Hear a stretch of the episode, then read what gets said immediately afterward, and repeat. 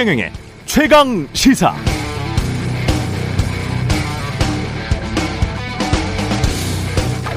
우리는 이제 직감적으로 알고 있습니다. 돈 때문에, 비용 때문에, 인건비 때문에, 수익 때문에 갑이 을에게 좀 무리하게 하라고 시켰겠구나. 본청이 하청에게, 하청은 재하청에게, 정규직은 비정규직에게. 광주에서 현대 산업개발이 1년도 안 돼서 두 번이나 대형 인명사고를 일으켰고, 한국전력의 김다운 씨가 사망했고, 몇 달 전에는 배달 노동자들의 과로사가 이슈였고 몇 년 전에는 김용빈 씨의 죽음이 뉴스를 뒤덮었습니다. 그런데도 달라지지 않았습니다. 정치도 언론도 우리 생각이나 마음도 얼마 전에 한 경제신문이 이런 기사를 썼더군요. 부르는 게 값. 왕복 48만 원이 108만 원이 됐다. 수출 업체들 절규. 예, 안전 운임 때문에 화물차 안전 운임 때문에 수출 경쟁력이 상실될 위기에 처했다. 이런 기사였습니다. 코로나19로 전 세계 물류 대란이 빚어지고 물류 비용이 크게 증가한 영향은 도외시하고 인건비가 비싸져서 과속, 과로, 졸음, 운전을 줄일 수 있겠다 싶어서 도로에서 사람 목숨 잃는 사회적 비용보다는 좀 낫겠다 싶어서 실시한 안전 운임 2, 3% 올린 것 때문에 수출 경쟁력이 상실될 위기에 처했다는 겁니다. 그래서 수출 기업들이 절규를 한다고 합니다. 회사도 수익도 비용 절감도 중요하죠. 예, 중요합니다. 그런데 이게 다 인간이 우리가 먹고 살자고 이러는 거잖아요. 사람들 죽이면서까지 그게 그렇게 중요합니까? 사람 값, 인건비는 그렇게 싸게 최하로 매기고 싶어 하면서 왜 또 그렇게 아이들 많이 낳아야 한다고 저출산이 문제라고 그렇게 주장하고 있습니까? 이상하지 않습니까? 모순적입니다.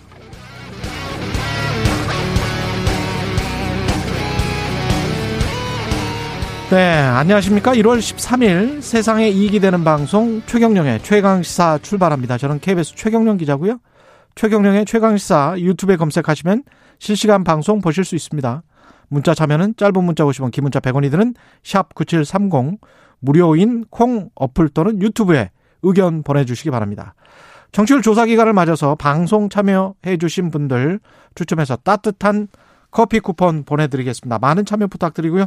오늘 일부에서는 더불어민주당 선대위에 박용진 공동선대위원장 그리고 임서정 청와대 일자리 수석 나옵니다.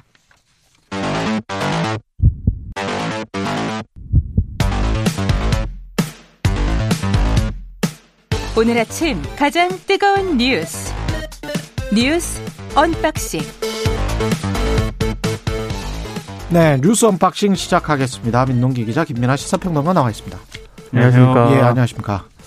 광주 이 현대산업개발 아파트 붕괴 현장 수색 작업 진행 중인데 아직 못 찾았습니다, 사람들. 어제 이제 예. 붕괴 현장 내부로 구조대원을 투입을 했거든요. 음. 근데 워낙에 안전 문제가 좀 거기도 좀 현장에 있기 때문에 낭떠러지 부분입니다. 그니까요. 예, 그래서 구조대원들 접근하기가 쉽지 않은 그런 우리가 상황입니다. 영상에서 봤는데 구조대원들도 잘못하면 위험하겠더라고요. 그렇습니다. 그래서 예. 특별한 성과는 거두지 못하고 저녁에 수색을 마무리를 한 그런 상황인데요. 일단 오늘 날이 막는 대로 다시 수색에 나설 예정이라고 합니다. 그리고 지금 어제 또 이제 각종 그 공사 현장에서 공사가 시작된 이후에 위법 행위가 이어졌던 것으로 또 확인이 됐거든요. 예. 어, 1년 6개월 동안 뭐 지난해 11월까지 광주 서구청으로부터 모두 14차례, 14차례나 각종 행정 처분 받았고요. 음. 과태료 부과가 결정된 사안도 12건에 이른다고 합니다. 근데 이건 무시하고 계속 공사를 강행을 해서 더 논란을 좀 빚었고 음. 그리고 사고 당일에는요. 강풍 때문에 이 크레인 작업이 중단이 됐거든요. 예. 그런데도 콘크리트 타설 작업은 영하의 날씨에도 계속 진행이 된 것으로 또 확인이 됐습니다. 원래 그 영하 그 평균 기온이 4도 이하인 기상 조건에서는 반드시 보온 급열 조치 뒤에 콘크리트를 시공, 시공하도록 되어 있거든요. 아. 근데 아무래도 콘크리트가 제대로 굳어지기 전에 그렇죠. 계속적으로 공사를 좀 강행한 것 아닌가 이런 의혹이 제기가 되고 있고요. 그 이야기 많이 하고 있습니다. 네, 지금. 광주시가 예. 어제 현대산업개발이 광주에서 시공 중인 모든 건설 현장에 공사 중지 명령을 내렸습니다. 이 현대산업개발이 시공 중인 모든 공사 현장. 그렇습니다. 예. 예.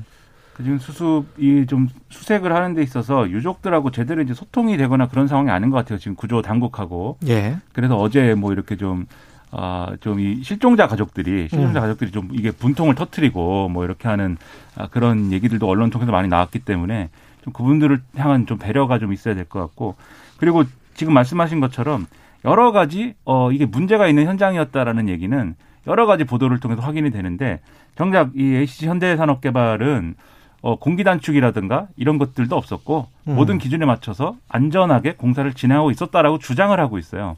근데 그러면 이 사고가 왜 나겠습니까? 그러면 이런 이런 일이 왜 일어나겠어요? 전혀 말이 안 되는데 이미 법적인 책임이나 이런 것들을 모면하기 위해서 이리저리 움직이는 듯한 그런 모습들이 지금 보이고 있기 때문에 책임을 다할 어떤 그런 마음가짐을 가지는 게 오- 지금은 이제 중요하지 않나 이렇게 좀 책임을 피해가려고 하는 모습보다는 그런 생각이 듭니다.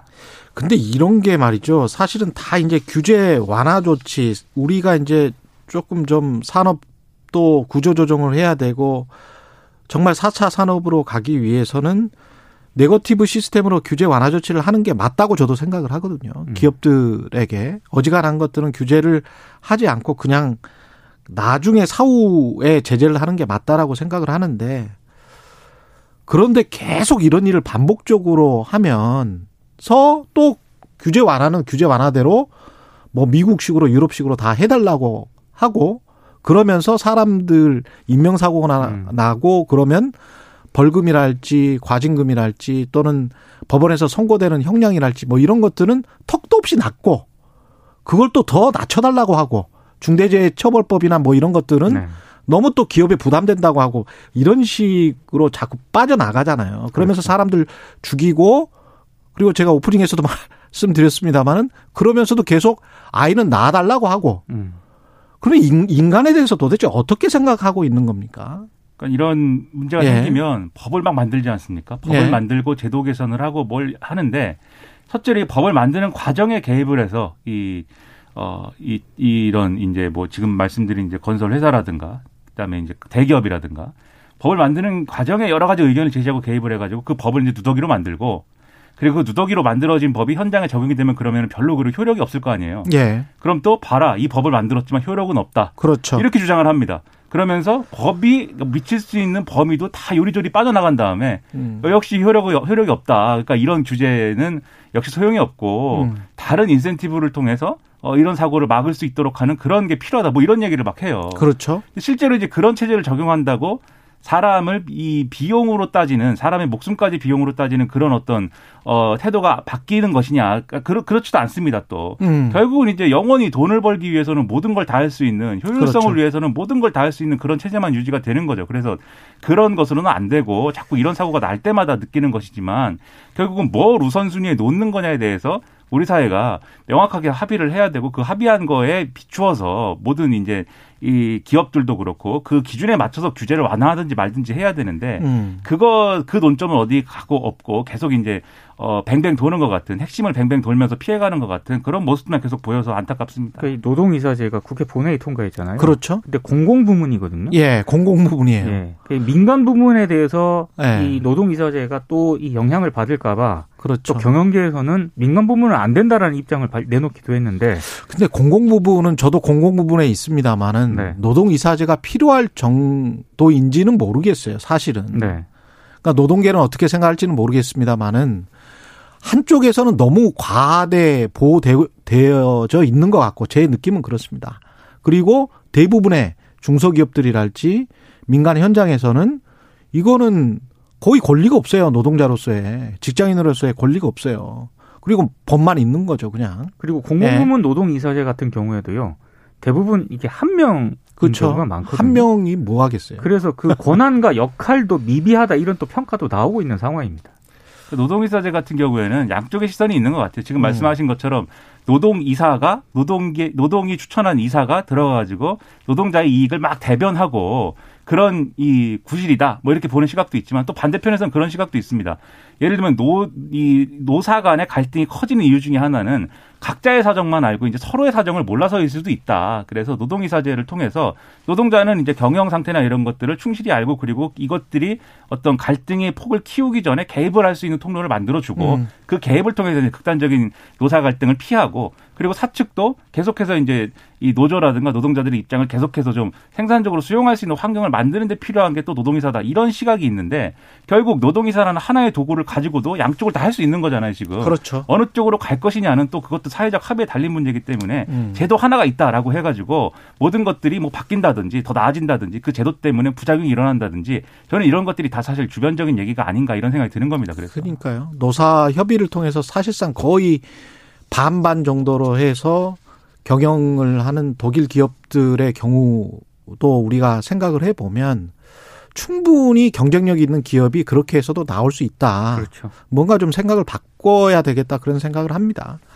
예, 이재명 후보의 변호사비 대납 의혹 관련된 사망자 이름이 나왔기 때문에 이름을 말하겠습니다. 고 이병철 씨가 사망 했죠. 예, 이 사건 가지고 이제 정치적으로 좀 논란이 되는 것 같습니다. 서울 양천구 모텔에서 숨진 채 발견이 됐는데요. 음. 어제 경찰이 일단 외상이라든가 침입 정황이라든가 극단적 선택을 의심할 만한 정황이 발견되지 않았다. 이렇게 입장을 밝혔고 사망 현장에서 유서도 발견이 안 됐거든요. 그래서 일단 부검을 진행할 방침이라고 합니다. 아, 이병철 씨는 그 경남 창원에 원래 거주를 하고 있었는데 시민단체 활동 등을 이유로 서울을 이제 자주 오갔다라고 하고요. 약 3개월 전부터 이 모텔에 투숙을 하고 있었다라고 하는데 어, 뭐 많이 보도가 됐습니다만 이, 이 씨는 2018년 이재명 후보가 공직선거법 위반 사건 변호인인 모 변호사에게 수임료 명목으로 현금 3억 그리고 상장사 주식 20억 정도를 줬다는 내용이 담긴 녹취록을 한 시민단체에 제공했던 그런 인물이고요. 이 시민단체가 검찰에 이재명 후보를 지금 고발을 했고 수원지검에서 사건을 수사 중인데 유족의 위임을 받은 대변인이 있거든요. 예. 백광현 유족 대변인이 어제 이런 얘기를 했습니다. 어제 많은 보도가 막 쏟아졌는데 그 보도 중에 하나가 뭐 평소 고인이 좀 건강이 안 좋았다. 뭐 당뇨를 앓고 있었다. 이런 이제 보도가 있었는데 이 보도를 가짜 뉴스라고 일단 얘기를 했고 아직 부검도 실시하지 않은 그런 상황에서 뭐 극단적 선택과 같은 추측은 자제해 달라 이렇게 음. 당부를 하기도 했습니다. 그러니까 이걸 이게 어쨌든 이분이 돌아가신 거잖아요. 이유는 네. 지금 모르고 그러면 최소한 이제 부검을 지금 진행 중이 이 진행해야 된다고 하니까 이 사인이 좀 나오고 그리고 이분이 왜 돌아가셨는지 전후 맥락들이 확인이 되고 그런 상황에서 이제 정치권에서 이걸 가지고 얘기를 해도 했으면 좋겠는데 지금 너무 이 한 분이 돌아가신 거에 대해서 어떻게든 정치적으로 이용하겠다라는 게 그렇죠. 너무 명확해 보이는 이 상황이 상당히 유감스러운 게 인과관계가 전혀 밝혀지지가 않았어요. 예. 그렇죠. 그리고 이제 이 김기현 원내대표 같은 경우에 이걸 간접살인이다라고까지 얘기하면서 이재명 후보를 이제 공격을 했고 음. 이 검찰총장 면담을 요구하면서 대검 앞에 가가지고 이제 농성 비슷하게 이제 움직임도 있었는데 거기 피켓에도 뭐 간접살인 얘기가 써 있고 이렇습니다. 그 간접살인이라는 게 뭐냐? 이것은 이재명 후보에 대해서 무슨 유불 이런 걸 떠나 서 돌아가신 분에 대한 이게 예의인가? 저는 이게 상당히 의문이고 그리고 이분이 빈소가 있을 거 아닙니까? 예. 빈소에다가 조화, 조기 이런 걸 막 보내요. 국민의힘이. 음. 근데 이분이 생전에 얼마나 국민의힘의 김기현 원내대표하고 윤석열 후보하고 긴밀한 관계였는지는 모르겠으나 예.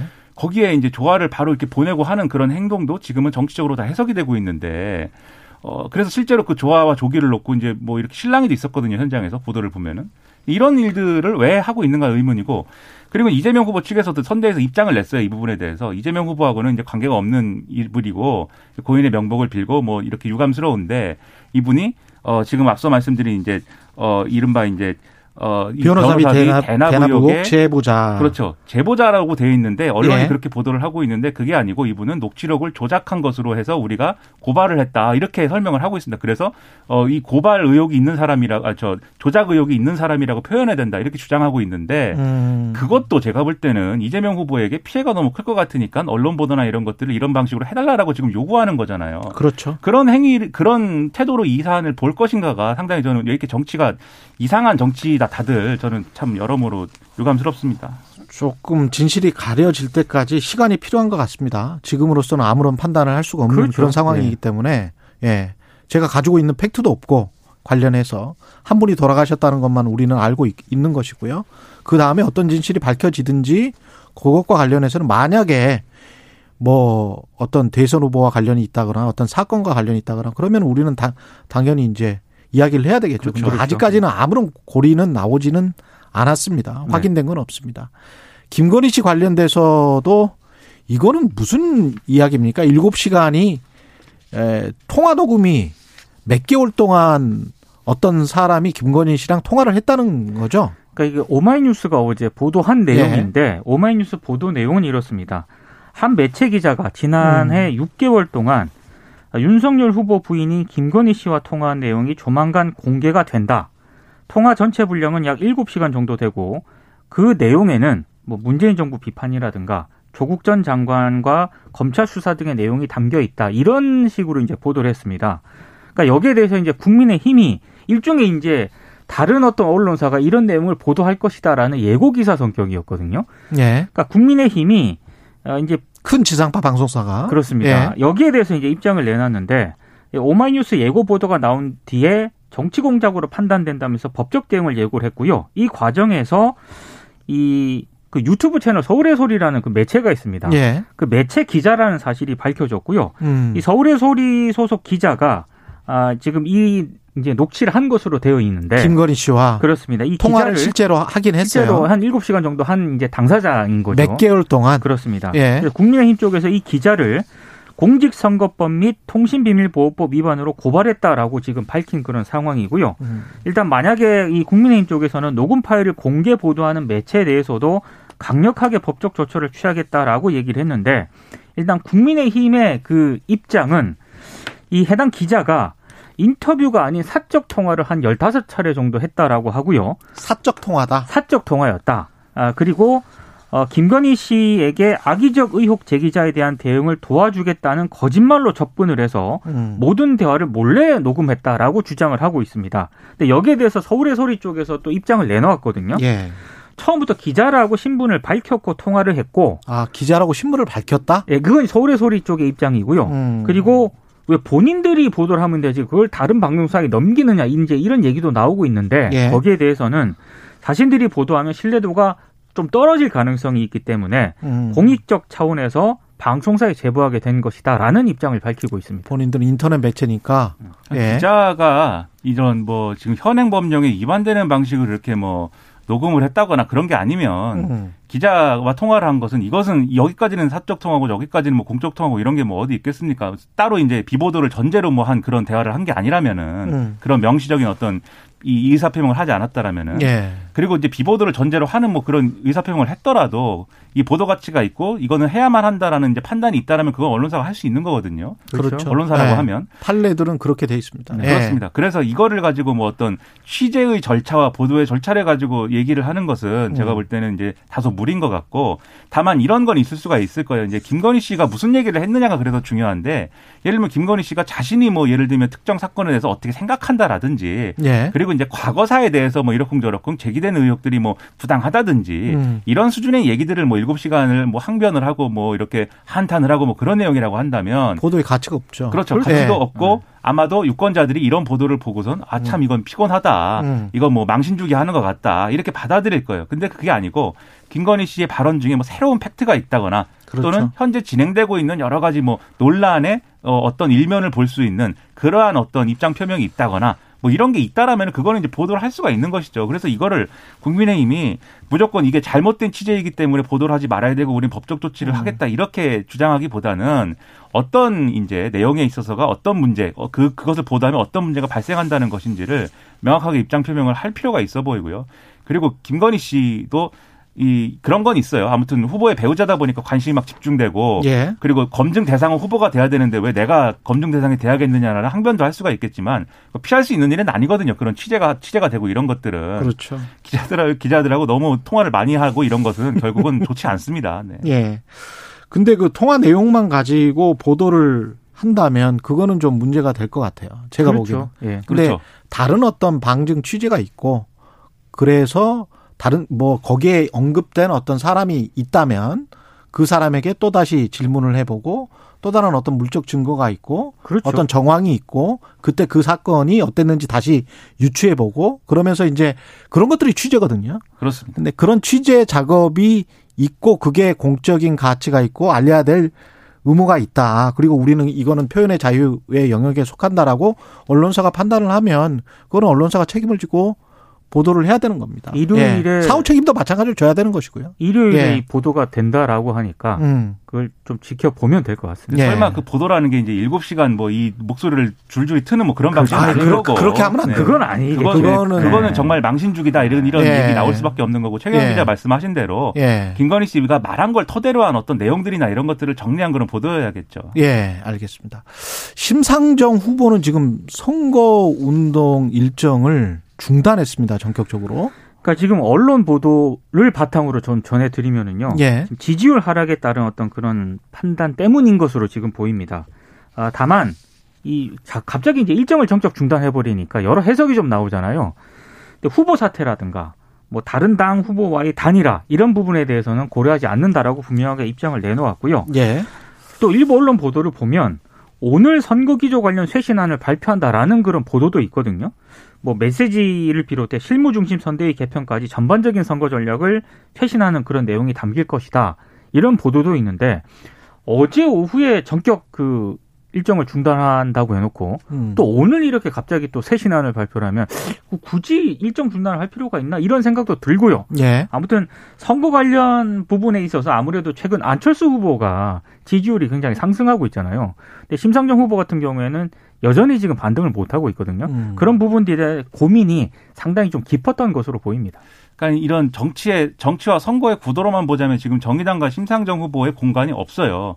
이게 보통은 과거 같은 구도면은 이 양당 후보에 실망한 사람들이 진보정당에 뭔가 기대를, 기대를 걸어보자. 진보정당은 어쨌든 뭔가 가치와 명분을 중시하는 정당일 테니까 이러면서 이제 기대를 걸어가지고 오는 표들이 있었는데 예. 지금 그 부분을 안철수 후보가 다 흡수해버린 거잖아요. 그러면서 그러니까요. 이제 예. 삼자 구도가 될 거냐 말 거냐 이렇게 가버린 것이기 때문에 음. 이 공간이 없어졌기 때문에 고민은 클 겁니다. 그런데 심상정 후보가 일정 중단을 했다고 이제 얘기를 할 때에는 지금 보도나 이런 것들을 보면은 이게 어떤 계획되고 준비가 돼서 만약에 이런 상황이면 일정 중단하라 이런 게 아니라 후보가 본인이 그냥 어 결심을 나름대로 해서 지금 선대위에 통보를 한 것 같아요. 그래서 언론 취재는 지금 선대위를 통해서 이루어지고 있는 것인데 사실 뭐 사퇴는 없다, 단일화는 없다라고 얘기를 하고 있지만 그거는 선대위에서 하는 얘기인 것이고 실제 심상정 후보가 무슨 고민을 하고 있는지 지금 아무도 모릅니다. 지금 모릅니다. 제가 볼 때는. 예. 그래서 만약에 그런 후보 거취에 대한 문제를 포함하지 않는데 일정 중단을 굳이 선언하면서 이렇게 뭐 숙고에 들어가고 핸드폰 꺼버렸을까? 저는 음. 그거는 의문인데 그런데 만약에 사퇴라든가 또는 이제 단일화, 제3지대 단일화, 제3지대 단일화일지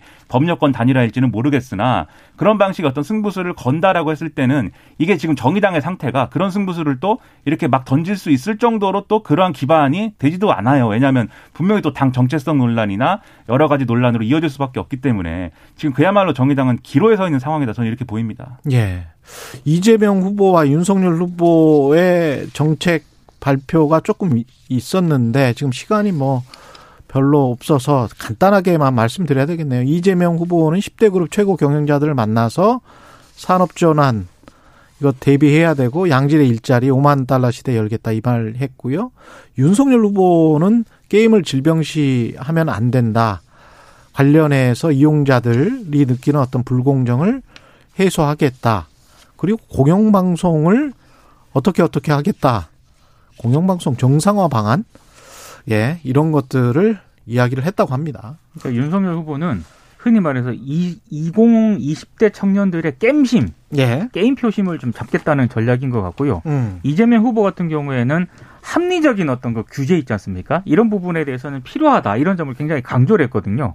그러니까 약간의 어떤 그런 노선 차이가 분명히 감지가 되는 행보인 것 같습니다. 그러니까 이재명 후보는 큰 얘기를 하고 싶은 것 같고 음. 이- 어제도 말씀드린 대로 산업 전환이 산업 구조 전환이라든가 이런 거를 계속 얘기하는 거고 윤석열 후보 예를 들면 어제 얘기한 것 중에서 확률형 향- 확률형 아이템에 대한 음. 규제 이런 것들 예. 그걸 사용자들이 이 직접 이제 개입할 수 있도록 해준다 이런 거는 아마 기성세대는 무슨 얘기야 할 텐데 20대 아, 게임하는 분들은 진짜 남성들 내게는 굉장히 중요한. 그렇죠. 굉장히 좋아하는 얘기를 했기 때문에 뭐 반응은 네. 좋고요. 예. 근- 근데 이제 제가 이상하다고 생각하는 건 지금 말씀하신 공영방송 정상화에 대해서 음. 사극을 반드시 어, 찍어야 된다. 그 다음에 어, 뉴스에 국제 뉴스를 30% 이상 뭐 해야 된다. 이거는 제가 볼 때는 편성권 침해다 이렇게 얘기할 수 있는 부분이고 방송법에 그렇게 하면 안 되도록 되어 있습니다. 그렇습니다. 네. 이걸 할수 있는 유일한 방법은 과거에 이제 보수 정권이 했던 것처럼 이른바 방송 장악의 형태로 음. 뭐 이렇게 막 내려보내 갖고 하는 방법밖에 없는데 예. 그렇게 해서 제가 여기가 KBS니까 뭐라고 말씀드리기 어려운데 그렇죠. 우리 그렇게 해갖고 너무 예. 상처가 큰 사회적으로 상처를 크게 남겼기 때문에 그걸 좀 돌아보면서 약속을 공약을 해줬으면 좋겠습니다. 예. 국제 뉴스 열심히 하겠습니다. 저도 저도 열심히 제가, 예. 예, 제가 외신 자주 아, 그렇죠. 소개를 하게 하자- 하잖아요. 그렇죠. 전 세계 외신을 예. 하루에 제가 볼 예. 때는 한 12시간 이상 보시는 분이에요. 네, 최경련의 최강 시사가 모범이 되도록 하겠습니다. 네. 예, 30% 이상, 아, 유럽 언론까지 네. 지금 50% 100%라도 한번 해 보겠습니다. 중동 언론까지 보시니까 아, 그리고 잊어버릴까 봐 그러는데 예. 김민하 평론가가 unboxing 퀴즈를 내야 됩니다. 예, unboxing 퀴즈 내주세요. 네, 예. 정치율 조사기이기 때문에 제가 unboxing 퀴즈를 내는데요. 다음 달 4일 개막하는 베이징 동계올림픽에 대해서 음. 외교적 땡땡땡에 동참하는 국가가 늘어나고 있다라는 보도입니다. 아, 국제 뉴스네. 예. 국제 뉴스입니다. 예. 부당한 행위에 대항하기 위해서 정치, 경제, 사회, 노동 분야에서 조직적이고 집단적으로 벌이는 거부 운동을 가리키는 세 글자의 이 단어는 무엇일까요? 라는 게 예. 문제고요. 짧은 문자 50원, 긴 문자 100원이 드는 샵 9730, 무료인 콩 어플 또는 유튜브로 답을 보내주시면 시청을 통해서 아마도 최경환 기자가 직접 커피 쿠폰을 보내드린다라는 내용입니다. 심지어 뭐 정답도 영어지 않습니까? 그렇습니다. 예. 네, 최근에도 아, 논란이 됐고 예. 특히 일본이 우리한테 뭔가 네. 수출 규제를 하고 이럴 때도 이게 그렇죠. 큰 논란이 됐던 그런 네. 행위이죠. 힌트가 너무 어려운 것 같습니다. 그렇습니까? 네. 최근에 멸공 챌린지에서도 나왔습니다. 네, 이게. 알겠습니다. 여기까지 하겠습니다. 네, 뉴스 unboxing 민동기 기자 김민하 평론가였습니다. 고맙습니다. 고맙습니다. 고맙습니다. KBS 1라디오 최경영의 최강시사 듣고 계신 지금 시각 7시 46분입니다.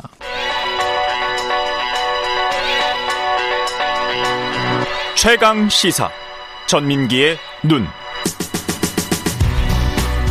네, 전민기의 눈 한국 인사이트 연구소 전민기 팀장 나와 있습니다. 안녕하십니까? 네, 반갑습니다. 전민기입니다. 예, 오늘은 전기차와 네. 관련된 사람들의 인식, 그렇습니다. 빅데이터로 알아보겠습니다. 네. 예, 그 전기차에 대한 관심이 진짜 높잖아요. 그, 그렇죠. 러니까 보급률에 비해서 사실 관심도는 훨씬 더 크다라고 봐야 될 것 같은데 음. 그 지난주에 이제 2022년 이끌 트렌드로 전기차 이제 소개해 드렸죠. 예, 당시에 이제 올해는 전기차가 기존의 최첨단에서 평범한 이슈가 될 거다. 음. 더 많은 사람들이 구입할 거고 전체 자동차 시장의 10%를 차지하게 될 것이다. 뭐 이런 전망이 나와서 전체 자동차 시장에 예, 세차 시장 그렇습니다. 그렇게 되면은 이제 급격하게 어쨌든 올라가네요, 진짜. 예, 인식이 어쨌든 좋아야지 예. 바뀐다. 그리고 방향성도 그렇지만 그래서 실제로 우리 국민들은 전기차에 대해서 어떻게 생각하는지 좀 궁금해서 그렇죠. 좀 살펴봤습니다. 예. 일단 뭐 자동차 하면 그래도 내연기관차 좋아하시는 분들은 아직도 있고 그 소, 소리나 이런 거 좋아하잖아요, 사람들이. 맞습니다. 특히 남자들은 그런데 네.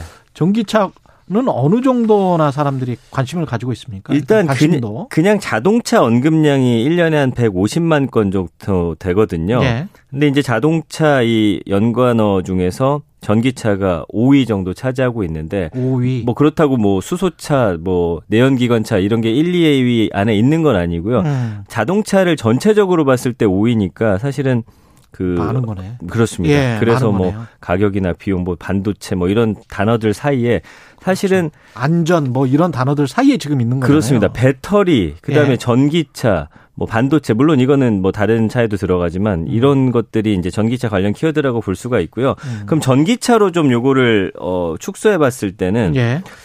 일단은 뭐 여러 키워드들 나옵니다. 뭐 보조금 이야기도 있고 뭐 에너지, 환경, 친환경 이야기도 있는데 보니까 아이오닉이랑 음. 테슬라 이 두 가지 뭐 하나는 브랜드고 하나는 이제 뭐 차 종류인데 예. 테슬라는 일단 이것도 뭐 차의 종류라고 봤을 때는 예. 두 가지가 가장 큰 관심을 받고 있다. 그러면서 긍부정 감성 비율이 71.9 대 20.5더라고요. 예. 그래서 어, 어떤 단어들이 있나 봤더니 굉장히 긍정적이네요. 그렇습니다. 예, 뭐 안전하다, 예. 안정적이다, 음. 기대가 크다, 호조, 세계적이다, 성장하다, 대세다, 이제는 예. 친환경적이다. 예. 뭐 이런 키워드들로서 전기차에 대한 어떤 호감도가 상당히 높다라는 거를 좀 알 수가 있습니다. 쭉 이렇게 좋았었던 겁니까? 아니면 갑자기 좋아진 겁니까? 그래서 제가 이제 예. 궁금해서 2014년 반응을 봤더니 그때도 74.3 대 16.8이에요. 비슷하네. 근데 예. 이제 그때 당시에는 어떤 기대감, 뭐 가능하다, 음. 세계 최초다, 너무 혁신적이다, 앞으로 시장이 확대될 것이다. 실제 사용했다라기보다는 전기차. 자체가 네. 주는 어떤 이미지나 뭐 친환경적인 이런 부분들이 긍정적인 반응이 있고 이제는 실제로 타봤더니 좋더라. 그렇죠. 요런 좀 변화가 생겼더라고요. 테슬라 아이오닉 이게 이야기가 많았다는 건데 언급량이 네. 어느 정도나 됩니까? 일단 테슬라는 한 39만 5천 건 정도 되고요. 아이고 아이오닉은 한 8만 건. 물론 예. 테슬라가 훨씬 더 많습니다. 압도적이네요. 근데 예. 이제 긍부정 비율이 좀 흥미로웠어요. 음. 아이오닉이 72.2 대 16.4로 긍정 비율이 높은 반면에 예. 테슬라는 56.7 대 31.6으로 훨씬 좀 낮더라고요. 아, 그래서 이제 아이오닉 같은 경우는 뭐 안전하다, 예쁘다, 음. 새롭다, 사고 싶다, 귀엽다, 뭐 대박이다. 그러니까 일단 나오고 나서 타신 분들의 어떤 반응도 상당히 좋았고요. 예. 그 테슬라는 뭐 여러 가지 좀 일들이 있었습니다. 가격이 인상된다든지 오작동 그리고 이제 고장 났을 때 그렇죠. 사실은 고- 범퍼가 뒤에 범퍼가 그냥 예. 다시 빠져버린다든지. 그런 부분 예. 때문에 좀 부정비율이 높게 나타나는 그래서 이런 좀 차이가 있습니다. 실제로 지금 전기차 많이 팔리죠. 그렇죠. 올해 전기 자동차 내수 판매가 뭐 10만 대 넘어서고 수소차는 만대 정도 될 거다라고 하는데 지금 한국이 글로벌 전기차 판매량에서 5위를 기록하고 있고요. 5위. 그 2021년 1월에서 11월 내수 판매 실적 보니까 전기차가 9만 1,100대, 음. 지난해 같은 기간보다 106.6%나 증가했고요. 와. 수소차도 49.8% 증가했더라고요. 예. 그래서 올해 전기차 수출도 한 15만 대 하고 수소차는 1,000대 정도 할 거다.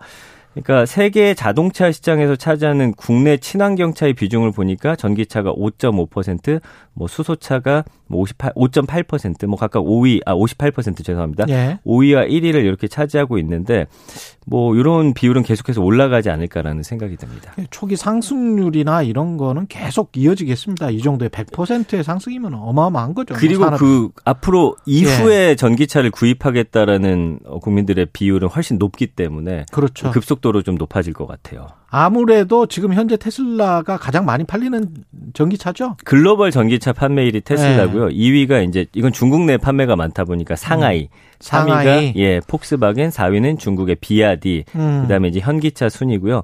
수소차에서는 현대기아차가 지금 1위를 달리고 있고 음. 일본의 도요타하고 혼다를 혼다가 뒤를 쫓고 있는 상황이어서 예. 그래서 뭐 국내 이제 그 전기차 에 대한 어떤 그 반응들이 세계적으로 예. 좀 높아지고 있어서 일단 늘어날 것 같고요. 테슬라는 수소차 뭐 같은 경우는 예. 상용 트럭이랄지 버스랄지 이런 쪽으로 음. 많이 될 수도 있고 그다음에 심지어는 선박도 가능합니다. 예, 그렇습니다. 선박도 친환경 선박도 수소 선박이 가능 한 어떤 기술로 점점 가고 있기 때문에 예. 그쪽은 상당히 우리가 기대를 해볼 만합니다. 그래서 중국의 이 비율은 중국 내 판매가 훨씬 많기 때문에 음. 테슬라, 그다음에 폭스바겐, 현기차 요렇게 글로벌 시장에서 큰 인기를 얻고 있는 것으로 보입니다. 저도 사실은 유튜브에서 전기차 많이 찾아보고 있는데 그렇죠. 유튜브 반응도 좀 살펴주세요. 일단 1년 동안 9천 개 가까운 영상이 올라오고 있고 조회수가 1억 8천만 건 음. 굉장히 높죠. 그래서 인기 동영상도 보니까 뭐 충전 대신 배터리 교체한다. 요 기사 보셨죠? 예. 전기차 타면 뭐 겨울에 히터 못 트는 이유 뭐 등등등해서 전기차 관련한 그 영상들이 큰 인기를 끌고 있습니다. 유튜브 보니까 여기에서도 그 뭐랄까요 굉장히 인기를 끄는 네. 안경 쓰시고 귀엽게 생긴 중년의 남자분이 있- 있거든요. 네네. 자동차 정말 많이 하시는 분. 아, 저 알아요. 예. 예. 그분 정말 설명 잘하더라고요. 맞습니다. 예. 한국 인사이트 연구소 전민기 팀장이었습니다. 고맙습니다. 감사합니다. unboxing의 퀴즈 정답은 보이콧이었고요. 2143님, 7702님, 6253님, 4847님, 3502님에게 예, 따뜻한 커피 쿠폰 보내드리겠습니다. 고맙습니다.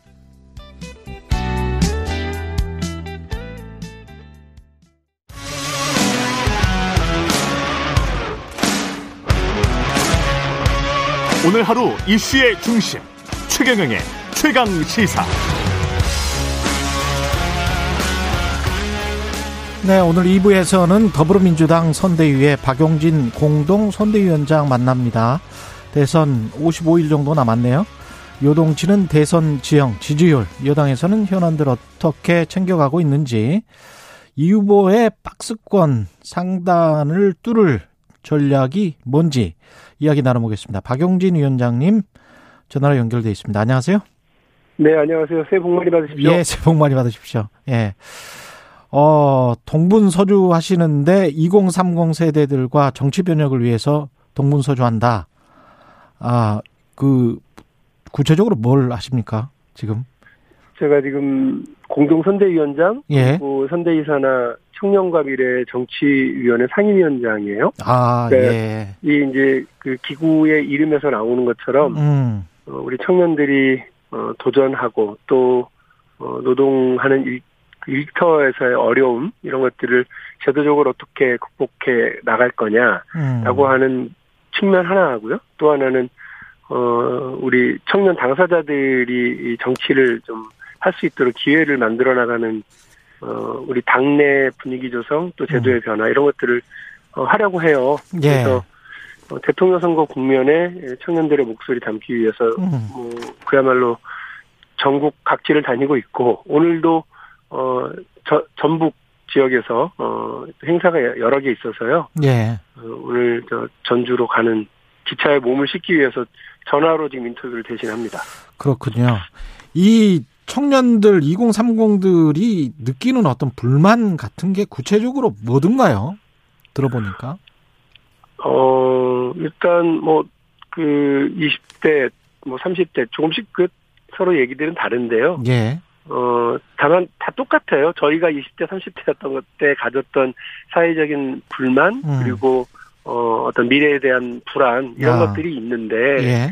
그래도 어, 상대적으로 기성세대에게는 어, 도전했을 때 실패했을 때의 어떤 불안감들을 그 대신해 줄 수 있는 여러 가지 장치나 혹은 뭐 경제 성장 국면이었다라고 하는 그렇죠. 어떤 기회가 더 열려 있었잖아요. 근데 예.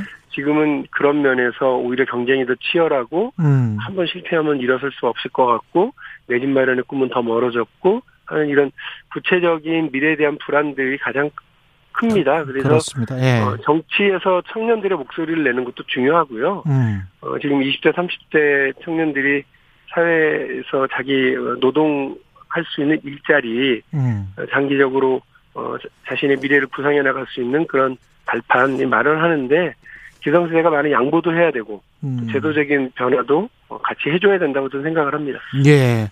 어제인가요? 김종인 국민의힘 전 총괄 선대위원장 만났다고 예, 예, 예. 그 보도에 많이 나왔던데 어떤 이야기 나누셨습니까? 뭐 보도에 나온 대로 그 예. 당연히 대선 국면에 두 정치인이 만났는데 예. 대선 얘기가 제일 뭐 많았고요. 예. 사실 국민의힘에서 제가 제일 그 가신다고 할 때 제일 걱정했던 게 음. 저 아수라장에서 그 오히려 험한 꼴 당하시는 거 아닐까 이런 걱정이었는데 아니나 다를까 지금 그렇게 돼서 음. 어좀 뭐 그 위로 위로차 같고요. 예. 어 단일화에 대해서 제가 이제 뭐 걱정스러운 뭐 말씀을 드렸더니 아마 안 될 거라고 자기는 본다고 하시고서 예. 근데 그거는 뭐 저는 믿고는 싶은데 아 그래요? 믿고는 싶지만 어 그렇게 안 될 거라고 하는 전망만 보고 있, 으면 예. 어 우리 이제 선거를 치르는 어 국회의원으로서 혹은 선대위의 주요 간부로서의 음. 태도가 아닌 것 같고 어 서로 전망이 같은 것도 있고 어 또 틀린 것도 있고 그랬습니다. 어, 그러면 어쨌든 민- 우리 뭐 예. 선거 과정에서 그 이재명 후보에 대한 뭐, 뭐, 간접 지원, 조언, 이런 것들을 부탁은 드렸고, 예. 어, 이제 그거 이제 민주당이 계속해서 노력해야 될 측면이라고 생각합니다. 간접 지원, 측면 지원을 부탁드렸더니 뭐라고 이야기하시던가요? 아예 그분, 그 부분에 대해서는 뭐, 딱 예.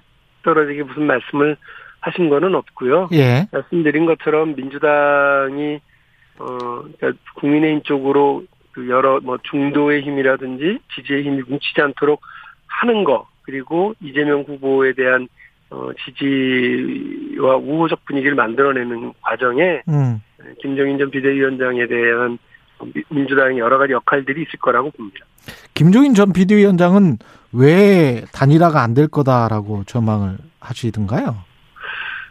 그 제일 제가 뭐 구체적으로 말씀드리긴 뭐합니다만 아, 그래요? 예, 예. 뭐그두 후보의 어떤 뭐또 정치적인 음. 감각 이런 것들에 대한 문제 아니겠습니까? 아, 잘 안 맞는다?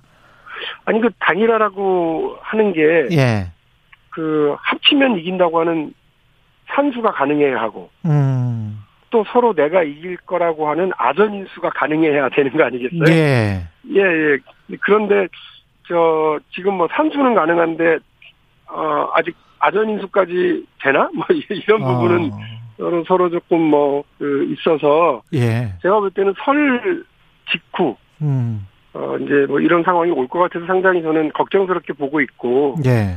예, 그래서, 그, 뭐, 어쨌든 오게 될 뻔한 정치적, 뭐, 과정일 거다라고 예. 상정하고 대비하는 것이 저는 현명하다고 생각합니다. 그렇군요. 앞으로 지원 요청이나 이런 것들을 계속 해 나가실 생각입니까? 김종인 전 위원장에게? 어, 이심전심 민주당 안에서 많은 분들이 아마 그, 그런 노력들을 하실 거라고 알고 있고요. 예.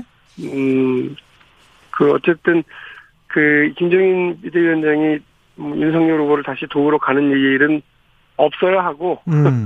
예, 없도록 하려고 합니다. 예, 그렇군요. 어제 발표된 YTN 조사 결과로 보면 판세가 좀 뒤집힌 것 같다, 다시. 아니면 또 뭐 계속, 어, 살짝, 어, 오차범위 내에 있는 것 같다. 뭐 이런 이야기인데, 어떻게 보세요? 어, 그, 선거에 이제 본격적으로 도입해, 하고 나서도 예. 아마 이런 여론조사는 계속 그, 뭐, 등락을 거듭할 수밖에 없다고 생각을 해요. 음. 그리고 지금 보면은 어, 민주당의 지지층은 어, 거의 다 결집을 했고요. 예. 어, 오히려 그동안 우리가 이기는 것처럼 보였던 이유는 어, 국민의힘 지지층이 흩어졌어요. 음. 윤석열 후보에 대한 실망, 예. 어, 이런 것들, 불안감, 이런 것들 때문에, 어, 그 결집을 해내지 못해서 생겨나는 거였는데, 음. 뭐 이러저러한 이유로 결집을 이뤄낸다면, 예. 어, 어쨌든 아마 그 두 후보가 비등비등하게 어, 한 1, 2, 2, 3% 차이로 갈 거고 승부도 그 안에서 날 거라는 건 뭐 이미 다들 알고 있었던 것 아니겠습니까? 그렇죠. 예, 예. 그래서 어, 뭐 저 뭐 최근에 윤석열 후보에게 조금 그, 그 유리한 여론조사가 나온다고 해서 저희가 뭐 당황하거나 뭐 다른 뭐 급작스러운 다른 전략적인 선택을 해야 되거나 음. 그렇게 보지는 않습니다. 근데 지난번에 서울시장 후보 그 서울시장 경선 그 뭡니까 선거 때 보면 오세훈 네. 후보하고 박영선 후보하고 2030 특히 남성에서 남성에서 한두 배 정도 차이가 났던 걸로 제가 기억을 하거든요. 네네. 이게 혹시 이준석 대표도 그렇고 윤석열 후보의 행보도 그렇고 여성가족부 폐지랄지 병사월급 200만 원, 뭐 멸공 캠페인 뭐 이런 것들이 이른바 이제 이대남에 집중돼 있는 거 아닙니까? 어떻게 보세요? 이런 것들은? 음, 저는 그, 뭐, 한 번 이겼으니까 또 이길 수 있다라고 하는 그런 단순한 방식으로 접근, 어, 하는 건 오히려 패배를 자초할 거라고 생각을 해요. 예. 어, 그래서 이대남 자치 결집시킨다고, 아까 말씀하신 것처럼 멸공 캠페인하고 여가부 폐지하겠다고 얘기하고, 음. 이거야말로 그 사회 갈등을 정치적으로 악용하는 것 아니겠어요? 저는 이거 지역 감정 이용하는 지역주의 정치보다 더 나쁜 정치라고 생각합니다. 예. 이게 당장의 효과는 있죠. 음. 어, 그러나 효과가 있다고 이 분열 정치를 막 자행하는 거, 저 일종의 정치적 자행이라고 생각하고 음. 이거는 악마의 속삭임이다. 어, 당장은 달콤한 뭐 그 느낌을 가질 수 있을지 모르지만 그 저 대한민국을 더 분열시키고 더 갈등을 촉발하는 일이 어떻게 대통령 하겠다는 사람의 일일 수 있습니까? 음. 아니 저는 그 장보러 갔다고 그러길래 우리 국민들이 걱정하는 어 시중의 물가, 예. 생활 물가 올라간 거, 인플레이션에 대한 대책을 말하기 위해서 간 줄 알았더니 멸치하고 콩하고 합쳐가지고 멸공 캠페인이나 하는 그야말로 초등학생 수준의 이런 일을 하- 어, 그 당과 그 당의 후보가 한다? 윤석열 후보가 이런 걸 했다? 어, 저는 저 어, 어안이 봉봉했어요. 음. 대한민국 국민들이 세계 최고의 교육 수준과 정치적 감각을 가지고 계신 분들이고 대통령 선거를 임할 때는 내가 대통령이 된다면이라고 하는 정도의 생각들을 다 가, 지면서 후보의 자격과 자질을 검증하시거든요. 예. 이- 이분들이 이 멸치콩 캠페인이라든지 여가부 폐지라고 하는 그 국민의힘 내부조차도 단일한 목소리가 나오지 않아서 허둥지둥되는 이런 일들을 보면서 어 그 과연 거기를 찍을까요? 이대남에게 조금 반짝 무슨 어 이제 효과를 거둔다고 한 생각한다고 하면 그거 착각이라고 보고 음. 오히려 어 정치적 중상을 면치 못할 거라고 생각합니다 이번 대통령 선거에.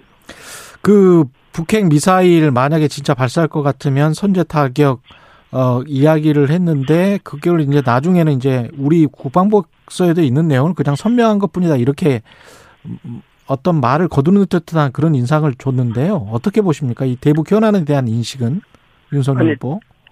그 그때 제 질문은 정확하게 모르겠습니다만 예. 기자들이 지금 북이 이렇게 미사일 개발을 고도화하고 그렇죠. 있는데 예. 어떻게 대응하시겠습니까 물었겠지. 음, 맞아요. 그렇게 물었어요. 서울을 예. 향해서 쏘려고 하는데 어떻게 하시겠습니까 묻지는 않았을 거라고요. 예. 근데 대뜸 천재 타격 얘기를 하는 건 음.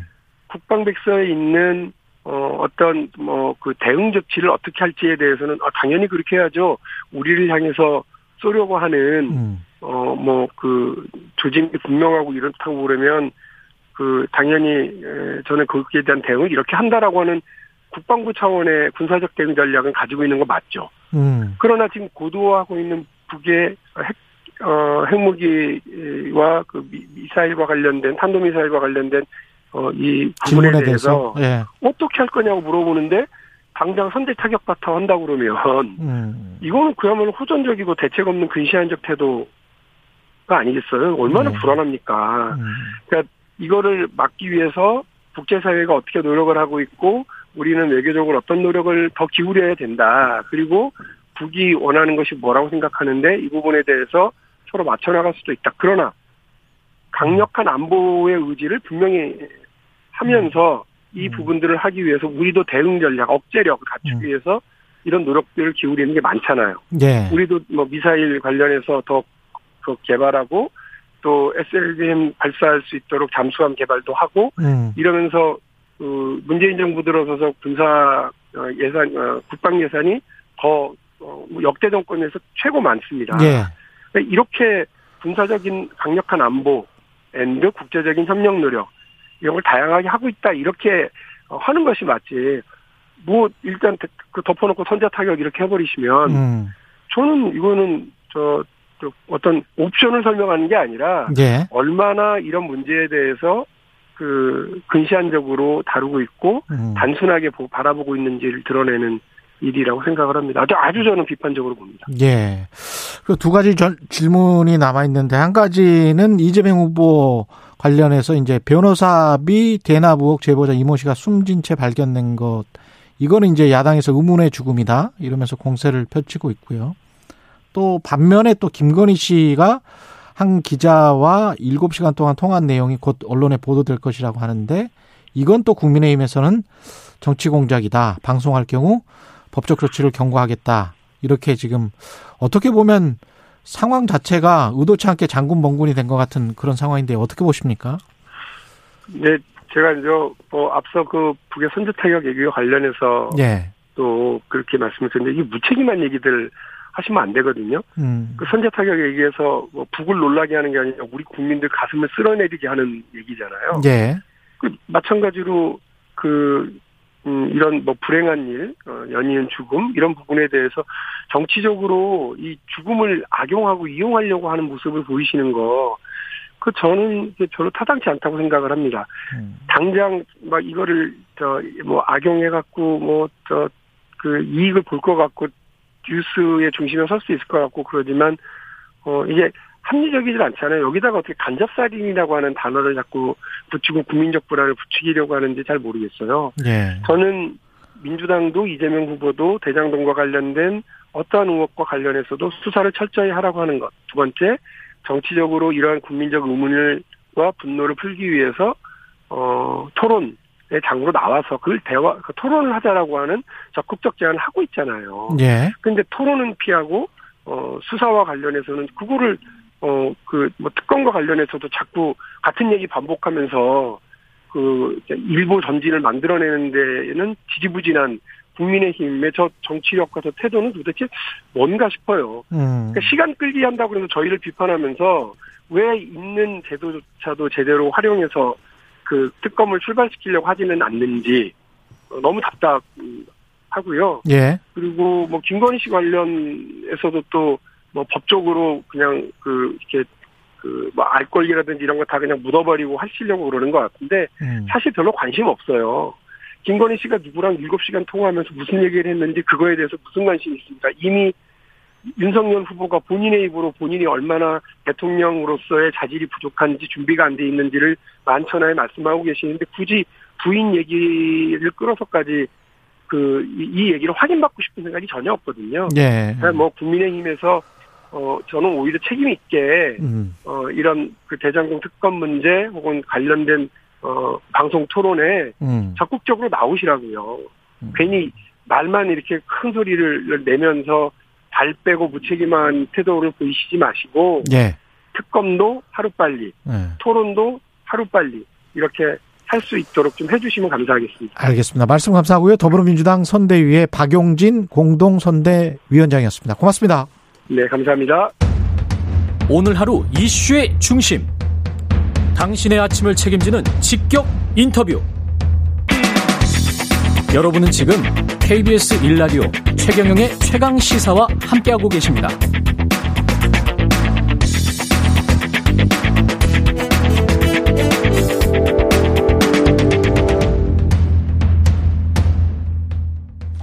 네, 일자리 정부를 표방한 문재인 정부의 시간 이제 막바지로 치닫고 있습니다. 몇 개월 안- 안 남았죠?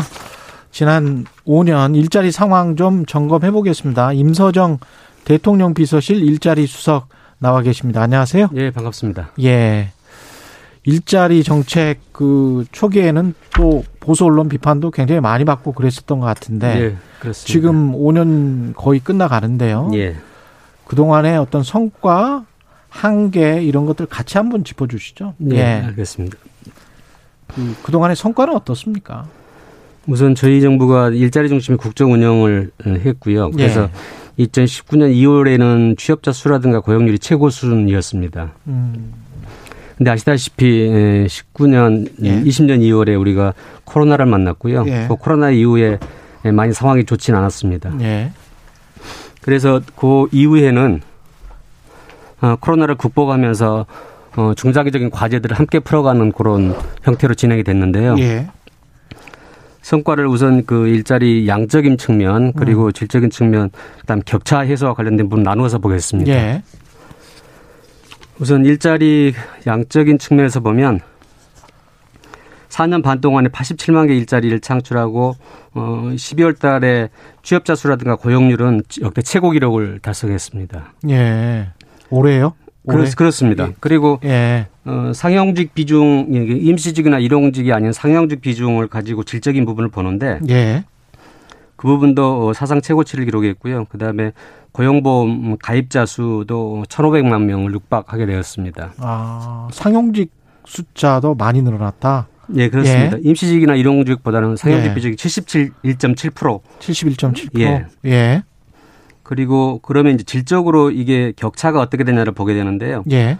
어, 노동소득 분배율 같은 경우도 2016년에 62.5에서 67.5% 올라갔고요. 아, 저임금 근로자의 비중은 어 16%로 어 2016년에 23%인데 16% 내려갔습니다. 어, 노동소득 분배율은 어디에 대비해서 어, 노동소득 전체적으로 이제 이 기업이 이득을 받았을 때 그걸 예. 자본으로 가느냐 노동으로 가느냐를 구분하는 음. 그 비중입니다. 그렇죠. 예. 어 그게 상대적으로 노동 쪽으로 많이 갔다. 그렇습니다. 지난 5년 동안. 예, 예. 예. 그래서 양적으로든 질적으로든 어떤 격차 면에서 보면은 음. 어 저희들이 코로나라는 위기가 있었지만은 예. 좋은 성과를 냈다라고 보고 있습니다. 다만 이게 어떤 정부의 정책 때문에 그랬다라고 보시는 거예요? 어, 우선은 그 코로나 위기가 워낙 컸기 때문에 예. 거기에 대한 대응들을 굉장히 발빠르게 했고요. 예. 그동안 그 전에 있던 예컨대 이제 근로자들의 이런 위기 상황이 오면 근로자 해고로 많이 이어지는데 음. 고용유지 지원금이라는 제도를 통해 가지고 가급적이면 기업이 근로자를 해고시키지 않고 같이 음, 기업에서 품고 있으면서 갈 수 있도록 하는 제도. 음. 그다음에 자영업이나 아, 이쪽에서 숙박 음식 도소매업이 이 많이 어려웠을 때 예. 정부가 지속적으로 어, 보상 음, 조치를 해왔지 않습니까? 예. 어, 이런 부분들이 결국은 자영업자도 어, 조금 더 어려움이 있긴 하지만은 음. 그래도 다른 나라에 비해 가지고는 그 충격 강도가 조금 약했던 것 같습니다. 그리고 근데 코로나 2년 동안에 자영업 같은 경우는 제 기억에 한 87만 개 정도 일자리가 예. 사라졌다고 자체적으로 예, 예. 이야기를 하고 있지 않습니까? 그것과 지금 그래도 상용직이 많이 늘고 일자리가 많이 좋아졌다. 그거는 이 통계는 예, 일종의 이제 산업 구조가 같이 변화하는 건데요. 예. 그러니까 코로나가 오면서 소, 어, 자영업자하고 도소매업은 원래부터 어, 수- 음식 숙박업은 약간의 사양 추세적으로 산업으로. 감소하는 예. 그런 상태였고요. 예. 어, 코로나가 이제 그 위기를 가중시켰다고 보여집니다. 음. 다만 이제 거기서 나왔던 분들이 딱 그분들은 아니더라도 예.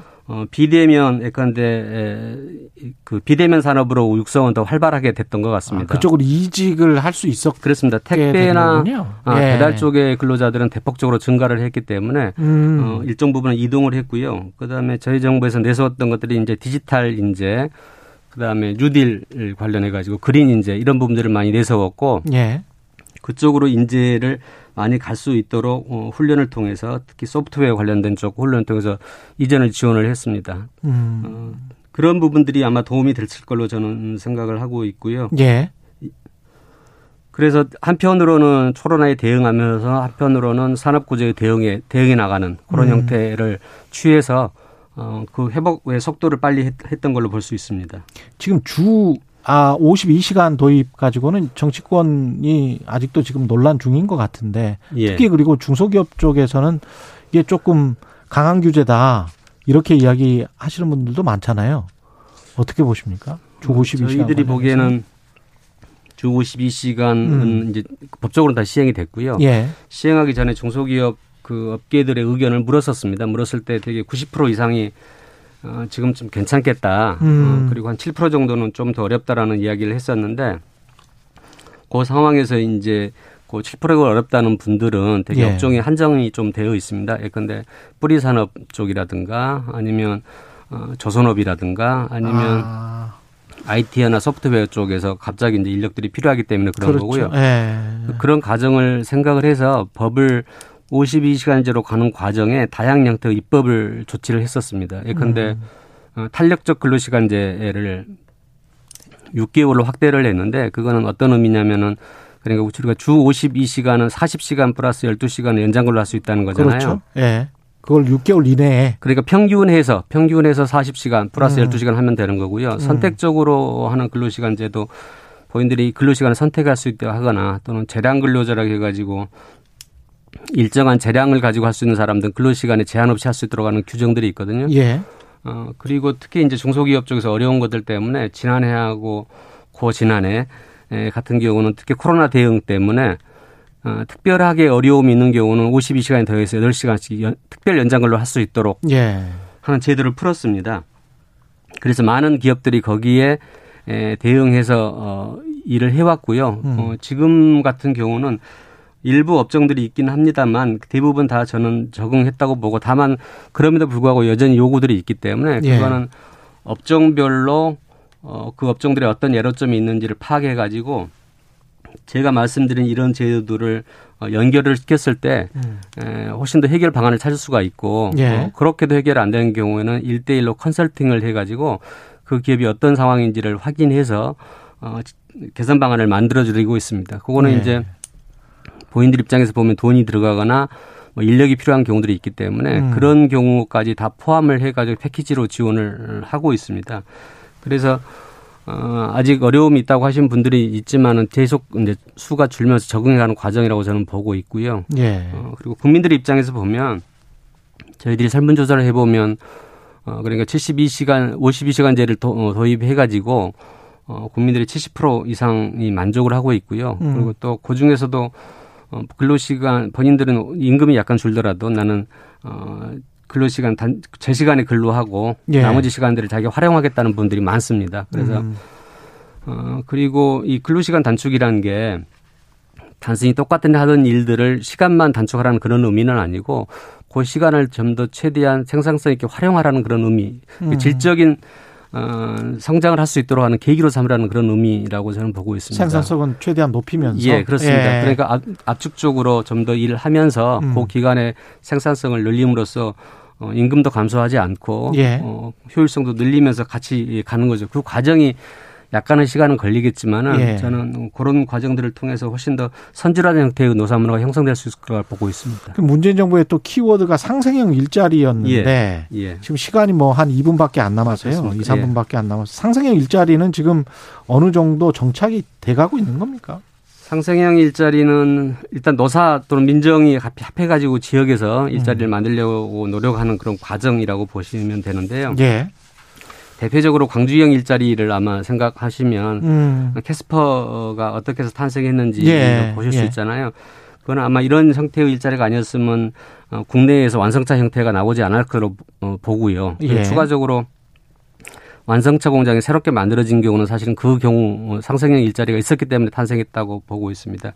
최근에 구미형 일자리도 마찬가지로 어그 2차 전지의 양극재를 생산하는 건데 원래 LG 화학이 해외에 나가려고 하는 것을 음. 그 잡아둔 기업, 거군요. 예, 노사의 이걸로. 상생, 그다음에 주변에 있는 협력조 상생, 음. 어, 산학 연애 상생 이런 형태로 해가지고 그 군미 산단에다가 아, 공장을 짓고 거기서 양극재를 생산하려고 하는 겁니다. 예. 이거는 자동차, 전기 자동차가 앞으로 양산될 걸로 예상이 되기 때문에 음. 예, 당연히 이, 그 양극재에 대한 수요도 늘 거고요. 예. 그거를 생각해 보면 다른 나라로 가서 어, 갈 것을 국내에서 하고 있기 때문에 음.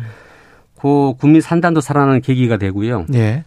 경북 지역에서는 어떻든 그러한 생태계를 형성할 수 있는 계기가 돼서 어, 새롭게 일자리를 창출하는 되게 의미 있는 자리이고 어, 저도 그 행사에 갔었습니다만 착공식에 예. 거기에 있는 청년들, 대학에 있는 주민들도 여기서 일자리가 생기는 것을 굉장히 반기고 음. 어, 추가적으로 확대할 수 있도록 하는 데 대해 의미를 두고 있습니다. 마지막으로 짧게요. 공공기관 노동이사제가 국회 본회의 통계를 했습니다. 예. 예. 이게 일자리 수석님 입장은 어떠십니까, 이거는?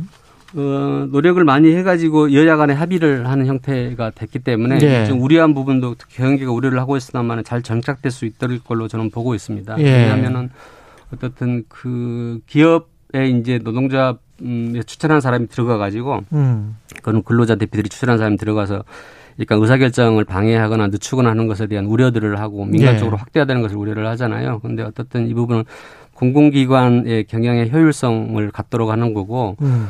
그다음에 이사가 비상임 이사입니다. 그래서 15명 중에 한 명 정도 들어가기 때문에 예. 어, 그 경영의 어떤 투명성, 어, 음. 공공기관으로서 역할들을 충분히 해낼 걸로 생각을 하고 실제 어, 서울시를 비롯한 14개 자치단체에서 이러한 실험을 해서 어, 거기에 참여하는 근로자로서 어, 대표돼서 오신 분들이 경영에 참여하는 계기도 됐고 예. 또 노사 갈등이 있었을 때 어떤 접점을 찾는 계기도 됐던 걸로 예. 알고 있습니다. 임서정 대통령 비서실 일자리 수석이었습니다. 고맙습니다. 예.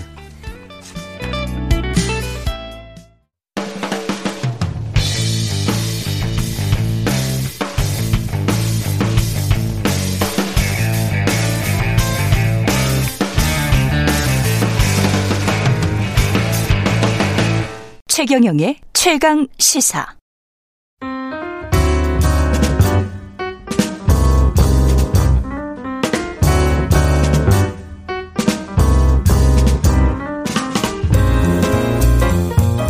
네, 더 나은 미래를 위해서 오늘의 정책을 고민합니다. 김기식의 정책 이야기 식센스 김기식 더 미래 연구소 소장 나와 계십니다. 안녕하세요. 예, 안녕하세요. 네.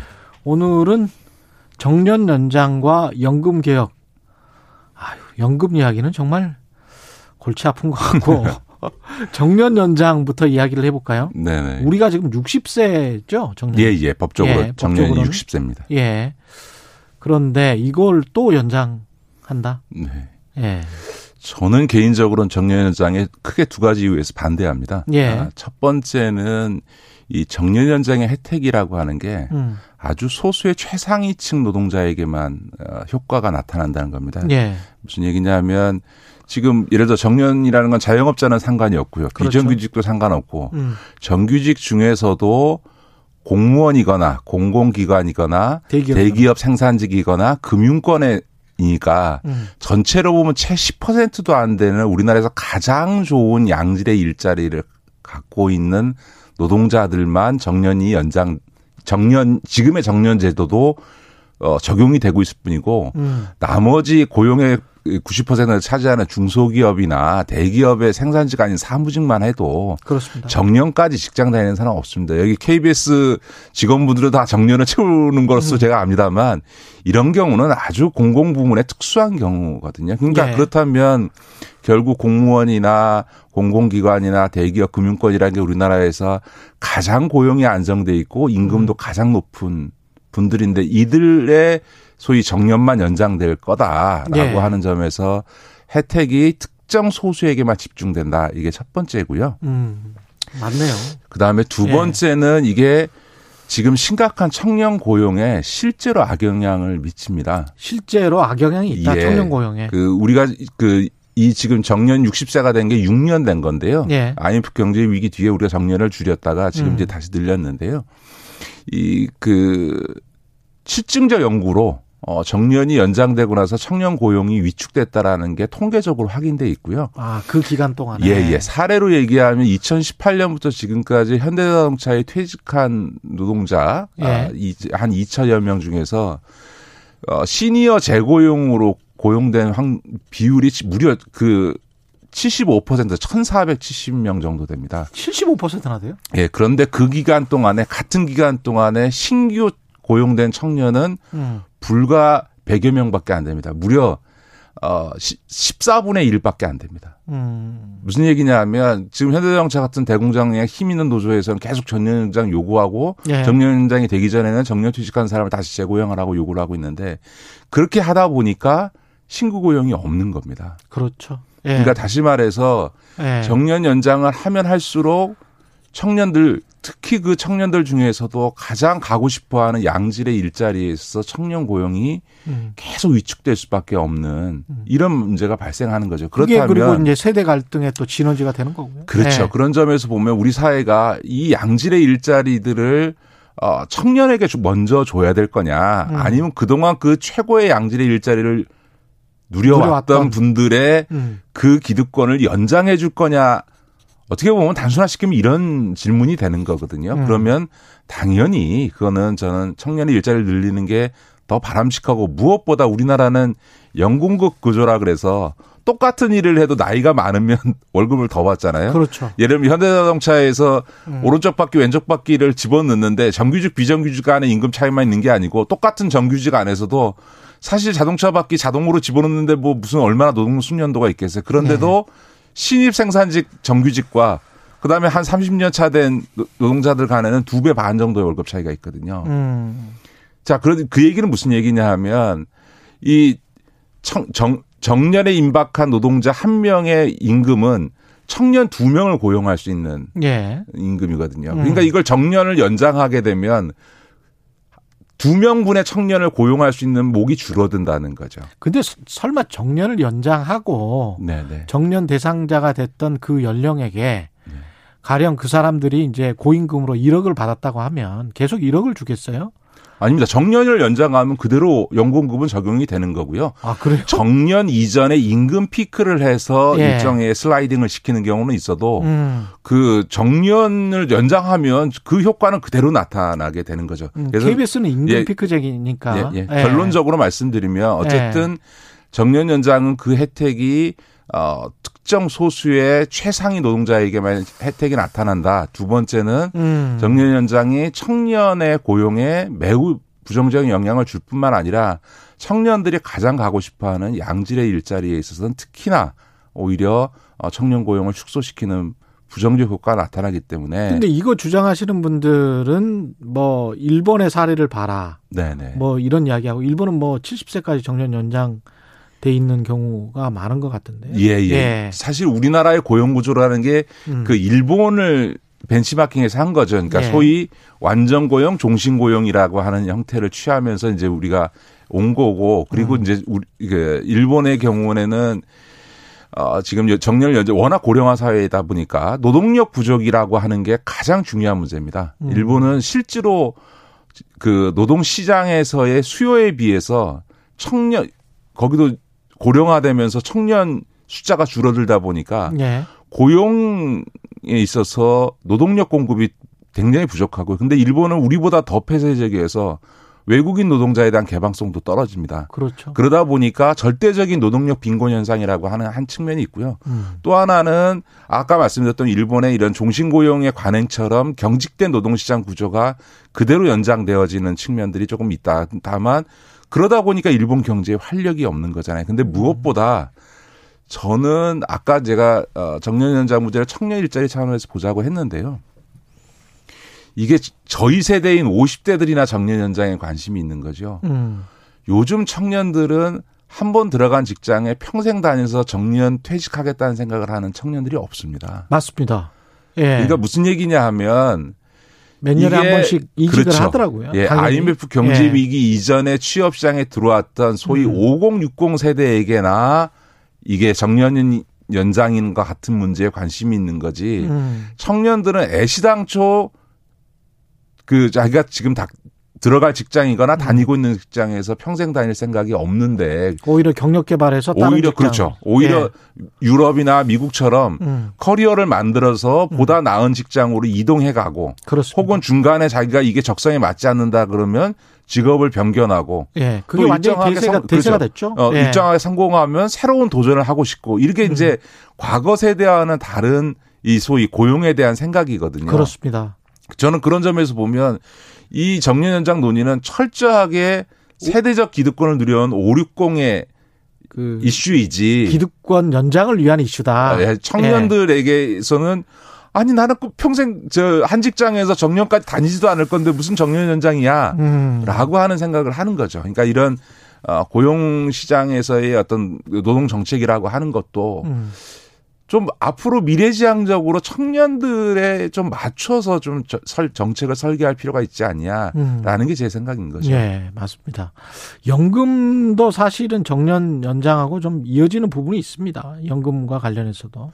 예, 뭐 예. 정년 연장해야 된다는 이유 중에 하나가 연금 지급이 65세부터 되는데 음. 정년 퇴직이 60세에 되니까 5년 동안 소득 공백이 생긴다. 유예시키고. 예, 예. 그래, 그래, 그러자는 얘기인데 예. 사실 제, 가 청년이라면 많이 화날 것 음. 어, 같아요. 왜냐하면 지금 연금 제도의 가장 큰 문제는 음. 어 2040년대 가면요. 네.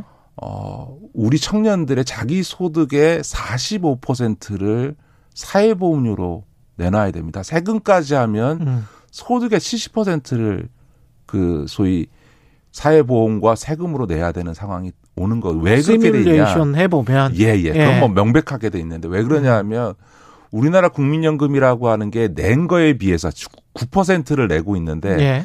받는 게 두 배가 넘습니다. 그 전 세대들이 많이 받아왔어요. 그, 아니, 예. 앞으로 더 그게 본격화될 건데요. 그게 더 본격화되고. 이- 왜냐하면 자기가 낸 거보다 두 배 이상을 더 많이 가져간다 그러면 아니 그렇죠. 무슨 국민연금이 자산 운영을 해서 그렇게 수익률이 좋은 것도 아닌데 그럼 아니죠. 어떻게 가능할 거냐? 결국은 후세대들이 음. 지금 청년과 지금 청년의 자식들이 나중에 더 많은 보험료를 부담해서 그거를 메꿔줘야만 되는 거거든요. 이거를 이제 국민연금은 한 세대 안에서 소득 계층별 소득 재분배가 있는 거에 더 붙여서 음. 세대 간 소득 재분배가 있습니다. 그러니까 현재 세대는 조금 덜 내고 조금 내고 음. 미래 세대가 더 많이 내게 하는 형태로 제도가 설계돼 있는 겁니다. 예. 근데 그게 너무 과해서 이제는 일자리도 어려워 양질의 일자리는 더더군다나 힘든 그래서 결혼도 포기할 정도인 이 청년들에게 나중에 어너 소득의 25%를 국민연금으로 건강보험이나 다른 보험까지 다 하면 약 40% 이상을 네 소득의 40% 이상을 음. 사회보험료로 내 라고 하는 게 지금 정책을 결정하는 기성세대들로서 50대가 할 일이냐? 아니 근데 그걸 바로 이제 이 2040년까지 시뮬레이션을 해보면 그 지금 현재 그 보험료로는 그런데 네, 네. 이거는 점차적으로 이제 올려갈 수밖에 없는 거 아니에요? 아니, 근데 지금까지 그 연금 보험료가 지금 음. 9%로 고정돼 가지고 지금 20년째 오고 있잖아요. 그렇죠. 아무도 이걸 손대고 있지 않은 거죠. 그래서 이제 연금 개혁의 핵심은 뭐냐면 예. 그 연금 보험료를 올려야 됩니다. 무슨 얘기냐 하면 네. 미래 세대에게 처- 지금의 청년들에게 부담 주지 말고 예. 현재 세대가 조금 더 부담해서 그렇죠. 혜택을 줄이자고 하면 나중에 그러면 농촌연금밖에 안 되니까 혜택을 음. 줄이기보다는 지금 그래도 그 소위 IMF 경제 위기 이전의 완전 고용 시장에서 노동 시장에 음. 들어와서 지금까지 노동 시장에서의 소득을 누려왔던 50대들이 혹은 40대, 50대 유들이 지금 지금 현재 고용된 보험료를 더 사람들이. 내자. 예. 그해서 미래 네. 세대 청년들의 보험료 부담을 줄여줘야죠. 그래서 현재 보험료 9%는 최소한 15% 이상으로 올려줘야 됩니다. 근데 이걸 음. 급격히 올리자는 건 아니고요. 매년 0.5%씩 20년 해봐야 10% 올리는 거고요. 근데 시점을 빨리 해야지. 씩 예. 그 5년 하게 되면 음. 어 사실 10년만 하게 되면 5% 오르는 거거든요. 그렇죠. 자, 그래서 이 나중에 연금 보험료 인상 폭을 줄이고 음. 청년 세대의에게는 부담을 줄여 주려면 이 연금 개혁을 빨리 해야 되는 거죠. 빨리 해야 됩니다. 예, 시점이 빨라야 돼요. 네. 예. 예. 그래서 맞는 좀 말씀입니다. 정책 예. 결정권자인 50대들이 음. 이제 결단해야 된다. 아, 정년 연장을 하지 말고 음. 연금은 빨리 연금 보험료를 올려서 음. 미래에 부담 주지 말고 지금 벌고 있는 기성세대들이 보험료를 더 내야 된다. 음. 이 결단을 해야 되는 거죠. 그래야지 계속 연금이 갈 수 있다. 그렇죠. 예. 연준 추가 금리 인상 시사했는데 지금 네 번까지 할 수 있다라는 골드만삭스 네, 네. 예, 전망이 나오고 있는데요. 이거 관련해서 잠깐만 정리를 좀 해 주시죠. 예. 예, 분명히 말씀드릴 수 있는 거는 예. 금리 인상은 한다. 음. 그러나 몇 번을 어느 정도 할 것인가는 그렇게 단정적으로 보기는 어렵다. 왜냐하면 그렇죠. 똑같습니다. 우리도 똑같은 건데요. 그 코로나19 이후에 경제가 지금 미국 같은 경우는 우리 청취자들이 그 체감할 수 없을 정도로 지금 인플레이션이 굉장히 음. 높습니다. 뭐 어, 생필품 가격을 포함해서 식당에서의 어떤 뭐 가격 이런 것 등등이 지금 막 엄청나게 올라가고 있어서 이 인플레이션 압력 때문에 어 이제 금리 인상을 안할 수가 없는데 금리를 인상하게 되면 이게 유동성이 줄어들 뿐만 아니라 경제에 있어서는 위축 효과가 있는 거거든요. 그러니까 네. 결국은 어 급격한 금리 인상이 나타날 했을 때 나타나는 경제에 있어서 부작용을 의식하지 않을 도리가 없습니다. 그렇기 음. 때문에 전반적인 경제 상황 속에서 어 미국 연준도 판단을 할 거다. 그래서 꼭 네 번씩 보통 이제 그럼 0.25%씩 올리는데요. 네 번 올린다는 건 1% 올린다는 거거든요. 물론 그 이상 올릴 수도 있습니다만 그런 정도까지 할지는 좀 더 지켜봐야 된다라고 보고요. 다만 분명한 거는 최소한 두 번 이상은 할 거다. 그리고 금리는 인상하는 게 맞다. 그러면 당연히 대한민국도 그걸 따라가지 않을 수 없다. 예. 이건 분명한 거죠. 오늘 말씀 감사합니다. 여기까지 듣겠습니다. 김기식의 식센스 더 미래연구소 김기식 소장님이었습니다. 고맙습니다. 네, 고맙습니다. KBS 일라디오 최경영의 최강시사 듣고 계신 지금 시각은 8시 44분입니다.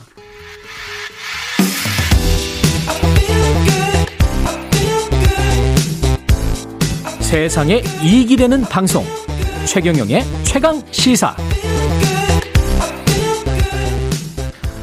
네, 광주 현대산업개발 아파트 공사 현장에서 붕- 발생한 붕괴 사고, 2차 붕괴 위험으로 구조 수색 작업도 쉽지 않은 그런 상황인데요. 사고 현장을 직접 어, 다녀오셨습니다. 예, 한, 대한민국 산업현장 교수단 최명기 교수님이 연결돼 있습니다. 안녕하세요.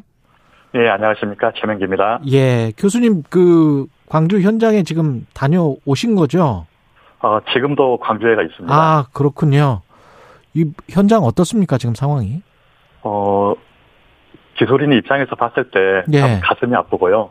어, 어떻게 이 21세기에 이런 사고가 발생이 됐는지 참 안타깝고 참 굉장히 참 마음이 씁쓸한 그런 상태인데요. 지금 현장 상황은 음. 음, 아마 이제 매스컴에서 많이 보셨던 것처럼 예. 어, 건물 자체가 이제 동쪽과 어, 현재 서쪽에가 이제 그 각 아파트 세대가 있어요. 그러니까 이 건물은 총 4개 세대가 이제 들어가게 되는데 네. 이번에 이제 붕괴가 됐던 데는 어, 현재 그 남쪽 방향에 현재 어, A 세대, B 세대 어, 이쪽에서 어, 현재 약간 이제 거실 쪽 이쪽 부분이 현재 이제 파괴가 됐다 이렇게 보시면 되겠는데요. 예. 어, 지금 이제 동서 쪽은 완전히 이제 붕괴가 좀 됐고요. 24층부터 시작해서 예. 어, 그 다음에 이제 남서쪽 같은 경우에도, 어, 현재 24층부터 현재 그 38층까지 코너부 이쪽이 현재 붕괴가 음. 되어 있는 상태고, 어제 이제 그 드론을 이용해서 이제 항공으로 이제 촬영한 사진들을 보게 되면, 어, 현재 겉면, 그러니까 외면 쪽만 현재 어, 벽면만 서, 세워져 있고, 어, 거실 쪽이 현재 완전히 비어 있는 그런 상태라 보시면 되겠습니다.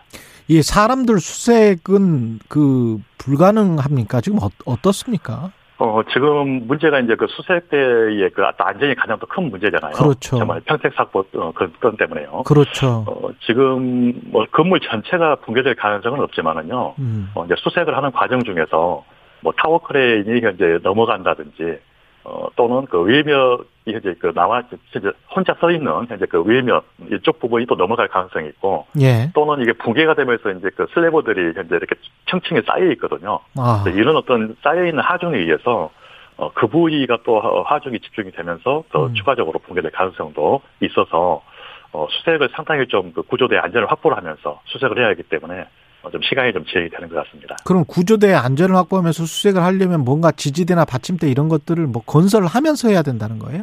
음, 어느 정도 좀 위험한 부위에 대해서는 보강을 하면서 좀 해야 될 것 같고요. 그래서 예. 아마 오늘 오전에 어, 아침에 나온 게 오늘 아마 수색을 하게 되는데 예. 어, 수색을 하는 과정 중에서 약간 보강을 하면서 수색을 하겠다 이제 그런 현재 그 정보도 좀 있습니다. 그렇군요. 아까 뭐 21세기에 어떻게 이런 일이 일- 일어날 수 있는지 이런 말씀하셨는데 일어날 수 없는 사고입니까? 보통 다른 건설 현장에서는 이런 어떻게 사고가? 보면 이런 사고는 거의 후진국에서 발생되는 그런 사고고요. 예. 실제 일반적으로 뭐 공사를 하는 과정 중에서 이 콘크리트를 타설하기 위해서 어 저희들 이제 용어로는 거푸집 동발이라는 용어를 쓰고 있는데 거푸집 이 뭐요? 예, 거푸집 동발이요. 지지대라고 동발. 보시면 됩니다. 예. 네. 이게 이제 붕괴가 돼서 그 위에서 작업하시는 분들이 사망하는 경우는 종종 있는데 예. 어, 이렇게 하부에 있는 건물이 총 16개 층 정도가 어, 일괄로 이렇게 무너지는 경우에는 어, 지금까지 이런 경우는 없었거든요. 아.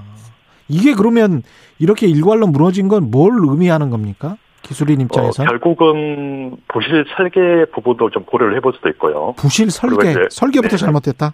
네, 그렇죠. 예. 그리고 어, 실제적으로 아마 시공은 뭐 당연히 이제 잘못됐으니까 이런 문제가 생겼겠죠. 예. 어, 그래서 아마 이제 설계적인 측면에서는 이제 확인을 좀 더 해봐야 되는 사항이지만, 음. 어, 구조 자체가 좀 쉽게 무너질 수 있는 구조였다. 다시 말해서, 어, 이게 이제 뭐 무량판 구조였다라고 해서 아마 옛날 삼풍백화점 아마 그 구조와 비슷하다. 아. 이렇게 이제 얘기를 하게 되는데요. 예. 어, 이 구조는 이제 그 건물이 보가 없고, 어, 음. 그냥 기둥하고 슬랩으로 이렇게 구성이 돼 있다 보니까 힘을 더 많이 받는다는 거예요. 예. 자체가. 그래서 쉽게 무너질 수 있는 구조였다라는 그런 가정도 생각을 해볼 수가 있고요. 음. 그 다음에 설계가 잘못돼 있다 하더라도 시공하는 과정에서 이 콘크리트 자체가 충분히 견뎌주면 되는데 예. 이걸 견뎌주지 못해서 붕괴가 됐거든요. 예. 어, 결국은 이 이야기는 부실 시공이 있었다는 이야기입니다. 어, 가장 첫 번째 이제 들 수 있는 부분이 예. 어, 콘크리트가 영하의 날씨에 이제 콘크리트 타설하다 보니까 음. 이게 콘크리트가 굳는 게 아니고 이제 얼어버린 거예요. 아. 그러다 보니까 어, 어떤 힘이 가해졌을 때 어, 이게 이제 제 능력을 발휘를 못해서 예. 아, 무너졌을 가능성도 현재 가장 농후하게 제가 생각을 하고 있는 부분은 이제 그 부분이고요. 예. 그리고 아마 콘크리트에다가 이제 외부적인 어떤 그런 요소들, 예를 들어서 뭐 그날 바람이 굉장히 세게 불었고요. 축구식 예. 같은 경우에는. 음. 어, 그리고 현재 크레인이 또 회전을 하면서 어떤 힘을 또 콘크리트 구조물에 이렇게 이제 가해지게 됩니다. 왜냐하면 예.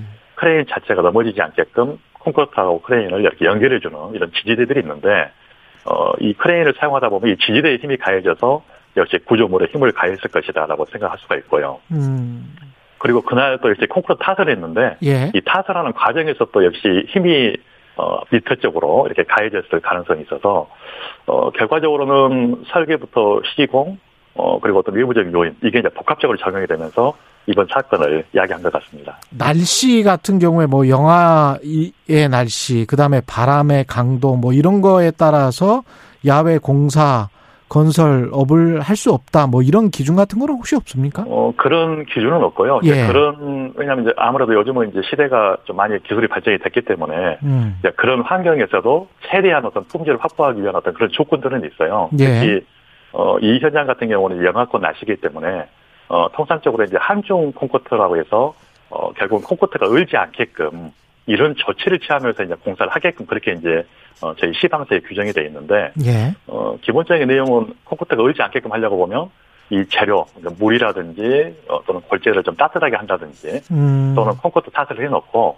뭐 천막을 씌워놓고 거기 안에다가 어, 따뜻하게 이제 난로라든지 아. 뭐 열풍 장치를 설치한다든지 예. 뭐 이제 이런 어떤 개념을 이제 실제 해 주셔야 되는데 뭐 이- 어제 오후에 이제 그 현대산업개발에서 해명하는 것은 본인들의 양성 기간을 충분히 지켰다 뭐 음. 이렇게 이제 해명을 해주셨는데 예. 어, 양생 기간을 지켰으면 콩쿠르 강도가 나와야 되는 거고 무너지지 않아야 되는 거거든요. 예. 어, 결국은 양생 기간을 지켰다 하더라도 음. 어, 이 강도는 일단 안 나올 걸로 보여요. 결국은 아. 어, 양생 기간을 충분히 뭐 지켰다든지 지키지 않았을지라도 어, 콩쿠르트가 실제 굳어 있는 건 아니다. 어, 얼어 네. 있다. 이렇게 이제 저는 보고 있습니다. 그러면 이 사고의 원인이 밝혀지면 현대산업개발은 어떤 책임을 지게 되는 건가요? 어, 기본적으로 거기 관련된 그 기술자나 또는 실제 그 회사에 대해서는 이제 음. 벌점이 부과가 되게 되고요. 예. 어, 현재 그 건설산업 기본법에 따라서 영업정지까지 갈 수 있는 그런 부분이 되겠습니다. 어, 아직 뭐 중대재해처벌법이 시행이 안 돼서 뭐 사, 어, 사업주에 대해서는 어, 적용은 안 되겠지만은요. 어, 음. 기본적으로 그 회사에 대해서는 뭐 영업정지, 거기에 따른 뭐 과태료, 어, 그리고 건설 기술인에 대해서는 벌점, 뭐 이런 부분들이 어, 부과가 될, 될 겁니다. 중대재해처벌법의 적용 대상은 또 안 되는군요, 이게. 어, 지금 시, 이제 시행 기간이 올해 1월 27일부터 시행이 되기 때문에요. 예. 어, 현재 한 며칠 안 남았었죠. 한 10일 정도 남았었는데, 예. 어, 아직 그 전이기 때문에 이제 거기서는 현재 제외가 된 그런 상태가 되겠습니다. 근데 입주민들 같은 경우에 지금 뭐 11월에 입주 예정이라고 하는데 공사 기간은 당연히 늦춰질 수밖에 없을 것 같고 안전 우려가 있을 것 같은데 어떻게 보십니까?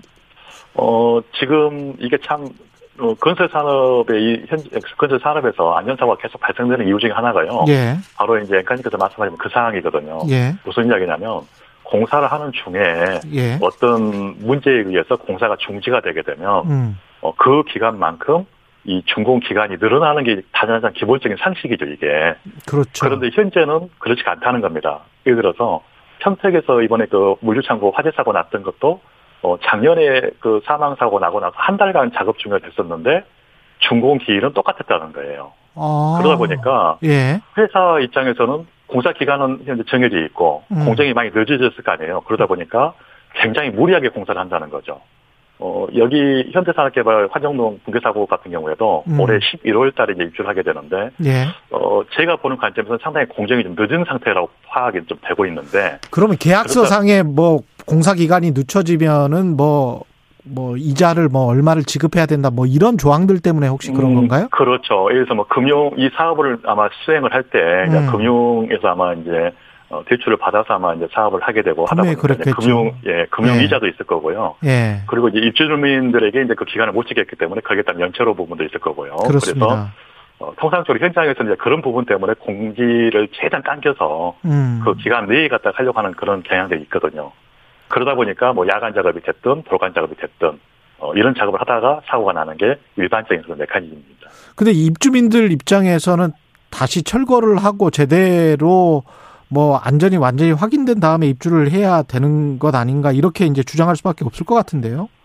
네, 그렇죠. 그래서 예. 아마 이번에 이제 수세 어제 이제 그 점검 안전 그 진단을 했었는데 이 진단은 음. 구조물 전체에 대한 진단이 아니고요. 그 구조대가 들어갔을 때 이제 붕괴 위험성이 있느냐에 대한 측면에서 이제 어제 진단을 하고 어 이제 수색대가 어제 처음 오후에 투입이 됐고요. 음. 어 그리고 이 수색 작업이 끝나게 되면 이제 본격적으로 이 건물 자체가 이제 문제가 있는지 없는지에 대해서 아마 안전 진단을 아마 하게 될 겁니다. 그래서 이 진단 결과에 따라서 어 실제 철거할 부분은 철거를 할 것이고요. 예. 그리고 보수 보강할 부분은 아마 보수 보강할 걸로 그렇게 이제 판단이 되고 있는데 아마 제가 개인적으로 봤을 때는 음, 하부 구조 그러니까 붕괴가 어, 일어나지 않는 층은 아마 진단 결과에 따라서 아마 보수 보강을 해서 그대로 아마 어, 유지를 할 것 같고요. 예. 그리고 이번에 이제 붕괴가 됐던 세대 어, 이 부분은 어뭐 철거를 하든지 아니면 철거를 하고 나서 어, 그 위에 다시 원 설계도로 다시 새로 어, 신축을 한다든지 아마 이런 음. 방법으로 갈 것 같습니다. 예, 알겠습니다. 실종자들이 지금 뭐 생사가 불투명한데 좀 무사히 구조됐으면 좋겠습니다. 말씀 감사드리고요. 네. 지금까지 대한민국 산업현장 교수단 최명기 교수님이었습니다. 고맙습니다. 네, 감사합니다. 예, 1월 13일 목요일 KBS 1라디오 최경령의 최강 시사였습니다. 고맙습니다.